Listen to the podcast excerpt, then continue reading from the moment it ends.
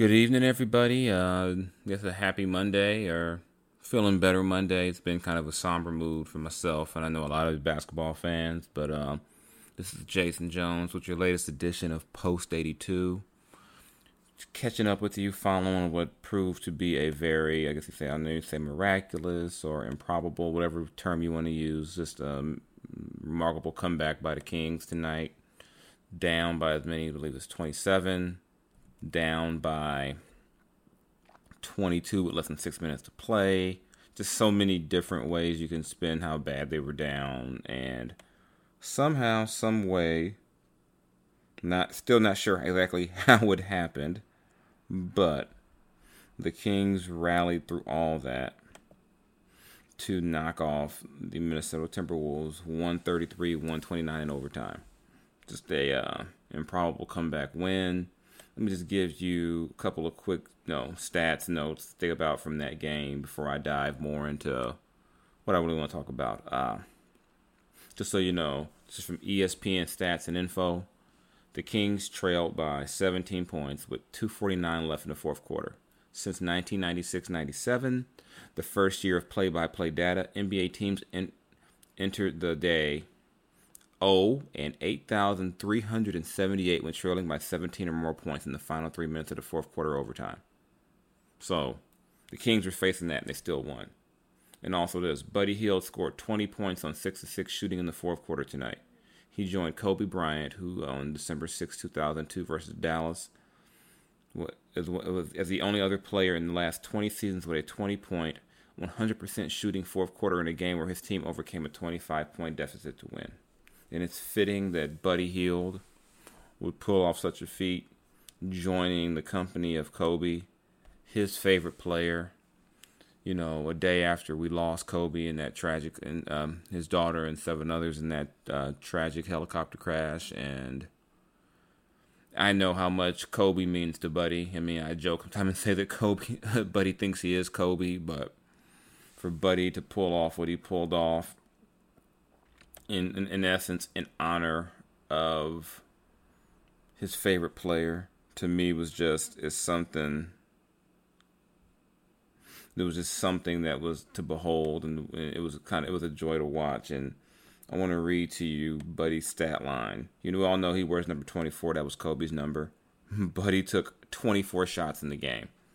How, how almost how poetic is that? He took 24 shots made 14. He was 9 of 14 from 3, 5 of 5 with 3 throws, 5 rebounds, 3 assists. You know, so for him to, you know, very, I don't want to say Mamba like or what we want to do, but yeah, it's given, you know, the way the, the, the, like I said, the last day, I've been a wreck. I ain't even going to front, I've been a wreck. Y'all know me, I'm LA to the core, same age as Kobe graduated high school the same year class in 96 so basically you know you grow up watching the guy. He's been a part of basically been a part of my life most of my life. So yeah this has been kind of a rough stretch for me as well. And you see buddy go out there and perform the way he did you know in essence in honor of kobe was something i said it was something to watch and something to behold because they sure looked like they were on their way to another defeat and another game where you're ripping them for just coming out flat and the effort they showed. Instead, they've now won two in a row to close out that road trip. So let me look at you a quote of what Buddy said about his uh, connection to Kobe. Remember, he and De'Aaron were invited to that uh, kind of private Kobe Bryant workout, the, the private camp that you know some guys were turned away from at the door but you know, so clearly Kobe saw something in those two guys to invite them to the camp. But here's what uh, I'm gonna say. What Buddy said. He said it felt great. It was very emotional, with everything, with everybody knowing what was going on with the tragic loss yesterday. One of the greatest of all time. Growing up in the Bahamas, Kobe was that guy who made you believe. He helped me get out. Him just being that role model for me to help guide my way out and knowing that if I was just if I, if I just work hard and keep on dedicating myself to my craft, I would have a way to get out and a way to take care of my family. Also with basketball, I just love doing it with the passion it brings. to you. And that's what it was all what it, what it's all about. The way he carried himself on the court. I wanted to walk like him, wear my sleeve like him, even run like him. Everything for for me was Kobe. He was the best. I used to watch his finals games and scream at the screen. Everything was Kobe for me growing up, and thank God for bringing him to this earth. He helped change a lot of people's lives in ways you can you can't describe. When I was finally able to meet him, we talked just for a few moments, but that was something I have never forgotten. This entire situation is so sad, but he lived a great life. End of quote. And can't really say, but he summed it up pretty well with that. And he said, you know, also could say, you know, given that you know Buddy's second game off the bench, Buddy not happy being benched, you know, just the way Buddy bounced back and responded to to come out and play the way he did, you know, rally the Kings from from a big deficit, you know, historical historical comeback says a lot about Buddy's mindset, his you know mentality, his ability to focus and made you know you know challenge you know challenge his inner Kobe today and make some things happen. So you know I'm normally not Mister I'm proud and I say I'm proud or I feel good for you, but, you know, but it felt good you know to see that because you know I think for all of us basketball is right now can be you know has been an escape and it's tough just because you know with some news like this woke up this morning you know you're thinking damn maybe i you know maybe what i was thinking maybe it was a dream you know maybe it's not real and you wake up you know but you know it's real you can't escape it and in this business you know working around the nba knowing the kings have a game in la this week there's no way to get around it. You kind of have to deal with your feelings, deal with the raw emotion that comes with this, and you know my eyes have been. I don't know if I've got any tears in my in my eyes left right now. So, but what the Kings did tonight, I mean, I guess maybe because I wasn't actually in Minnesota tonight, I watched the game from home, but it it was an escape. It took my mind off some things and kind of allowed me just to, in, to in essence, just enjoy watching the game for, for a couple of hours, take my mind away, and get the you know get the most out of what the Kings were able to pull off. So um, I don't know if I should thank them for that, but yeah, it was a it was a good feeling, and it's just hard to put you know to be too wrapped up in basketball given what's happened you know in the nine people that were lost yesterday. So. I guess I should talk a little bit more about, you know, what this win means for the Kings and all that fun stuff and what else I like from the game. Like the aggressive De'Aaron Fox down the stretch, forcing the issue, uh, making a free throw, coming up with that perfectly timed miss that ricocheted right back to him so he could go in and score and tie the game. It won 19 to force overtime. He had what, 22 points, 8 assists. Nemanja Bjelica damn near had a triple double with 20 points nine rebounds, eight assists. So, I mean, there was a lot of good things on the court, but the big thing for me was just, you know, the Kings, in essence, manning up, so to speak, you know, and saying we're not going to go ahead and accept that we're just going to, you know, get blown out again. We're going to go ahead and make a rally, and we're not going to be the slump buster. You know, Minnesota's struggling, you know, on a nine game losing streak, and generally, the way things have gone for the Kings this year, they're the slump buster. You see the Kings on the schedule, you say, you know what? We go ahead and end that streak. Instead, they went and they shook it off. Know, like I said, now they got they've you know strung together a couple of wins in a row. So let's see what they do with that. And I expect Wednesday's game is going to be a bit emotional. It'll be the first game back in Sacramento since we got the news about Kobe and I wrote about that today and just Kobe's relationship with the city of Sacramento and you know there almost definitely will be some type of tribute or something you know before the game. And I expect the Sacramento fans to respond with the type of you know classy uh, tribute that I would come to expect from the fans of Sacramento and just see how you know how this carries over for the Kings going forward um, when they are hosting uh, Oklahoma City. And then they said they put Oklahoma City on Wednesday, play at the Clippers on Thursday. The Clippers game against the Lakers, though, is to be played on Tuesday, has been postponed. Obviously, the Lakers don't want to play basketball right now. Can't blame them.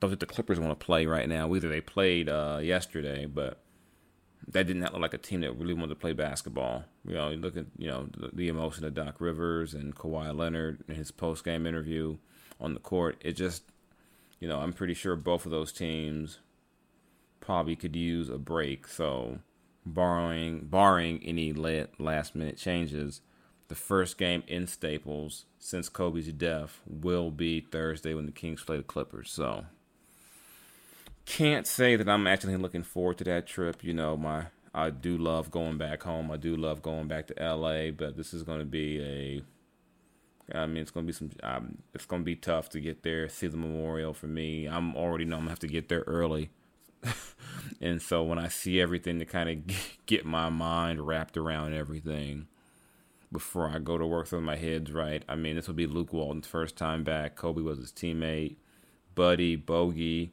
Kobe was their favorite player. They'll be playing in the building that Kobe played in. I have to imagine that the Clippers, who normally cover up the, the Laker retired jerseys, might let Kobe's jerseys, the retired, show for the game. So, a lot to look forward to. You know, you know, but you know, like I said, but Buddy, you know, I don't know if you want to call it his Mamba moment. Buddy's had some big moments for the Kings with some late second shooting, but clearly Monday night was special for Buddy. You know, this is a game where he said, you know, do it, you know, do it, do it for Kobe, and how I how kind of like crazy is it that you know the Kings mm, Kings fans can thank Kobe for inspiring a win for Sacramento. So yeah, and now the Kings since uh, adding the uh, new players after the trade, Trevor Ariza, Wenyen Gabriel, and Caleb Swanigan, they're now two and one since the trade became official. Like I said, they you know, lost at Detroit, but they won their last two games. So that's a bit of a, a mini streak for them, and let's see if they can keep this thing going. Uh, won't be easy, you know. It's uh, the league right now is really you know hurting right now, emotionally drained, all over the league. So let's see what the Kings have when they get back home.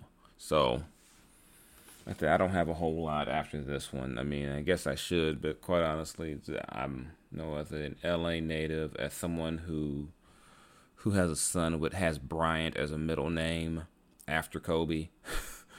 it's this has been you know it's been rough. So, all, being completely transparent, this has not been the best 24, 30, however many hours. It's not been it's, it's been tough, but you know we we persevere, we keep going. That's what the Kings did tonight. That's what Buddy did, and like I said, Buddy and De'Aaron were the two guys who attended uh, Kobe's camp before the season, so it's kind of fitting that they were two of the main characters, or the you know protagonists, whatever you want to call them, in this comeback win. Like I said, De'Aaron was just brilliant down the stretch, making plays, you know, attacking, using his speed to get into the paint you know, drawing contact to get to the line. And like I said, that, that play at the end of, near the end of regulation, you know, Minnesota takes the foul up three and to make the first free throw and then to miss the second one perfectly, then use that speed again to get to the ball before everyone else to make the layup to tie the game. Then they get a stop the first overtime. That's just that was just kind of I mean that was that was just just brilliant and I could really see something that something that Kobe would have done. And I guess there's one other thing I wanted to kind of point out from this game. Uh, I know it's the thing to do to bash Luke Walton's coaching. I get it. People aren't happy with him, but I thought he did a good job tonight in not conceding the game when it, you could kind of see that the momentum was